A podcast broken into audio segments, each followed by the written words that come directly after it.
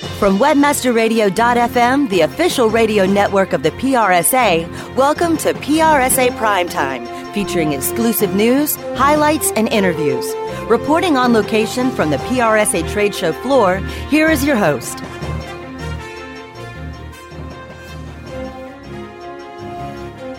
Hi, it's Maria Retan reporting from PRSA International Conference, and I'm here in Marriott Hall talking to Karen as we both wait for the general session to begin.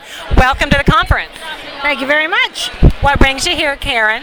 I'm the executive director of the Canadian Public Relations Society, so um, I'm an observer at the Assembly delegate uh, yesterday, uh, and then I um, stay on and attend the conference for a couple of days. How fun! Is this your first conference? I would guess not. No, no, not my first. Uh, I've been to um, Detroit and Philadelphia and Salt Lake City and a few others.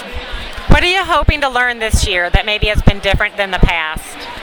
Um, really, I'm looking a little bit at how we're all dealing with uh, social media, um, and uh, and also just uh, trying to get a feel of uh, how the economy is impacting professionals. Uh, as an association, we're always looking to make sure we make our members um, have the best tools available to them to succeed. And so I'm uh, here learning to see what's new and what the trends are.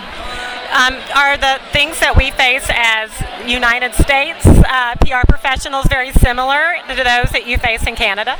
Yeah, I would say so. Exactly. You know, essentially there are no borders uh, in public relations. Uh, global international companies, uh, same kind of issues, uh, dealing with a declining uh, journalism uh, industry, uh, um, uh, you know, uh, public um, uh, social networks, trying to get a, a credible message out to an audience. Um, very similar depending on whether you're in government or corporations or an agency. So we're kind of all dealing with how to do our job a little better for our clients and. Um, and, and I don't really see very much difference.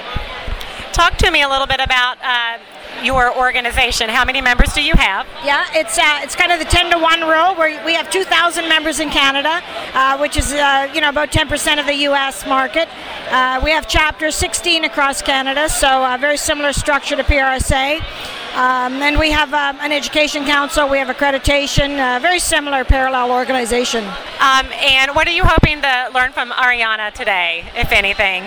Yeah, I'm just, I don't know anything about her, so um, I just I really enjoy this um, spectacular experience of uh, bringing all the PRSSA students uh, along with the delegates and all the exhibitors and just uh, really getting a sense of the size and scope of this industry. So.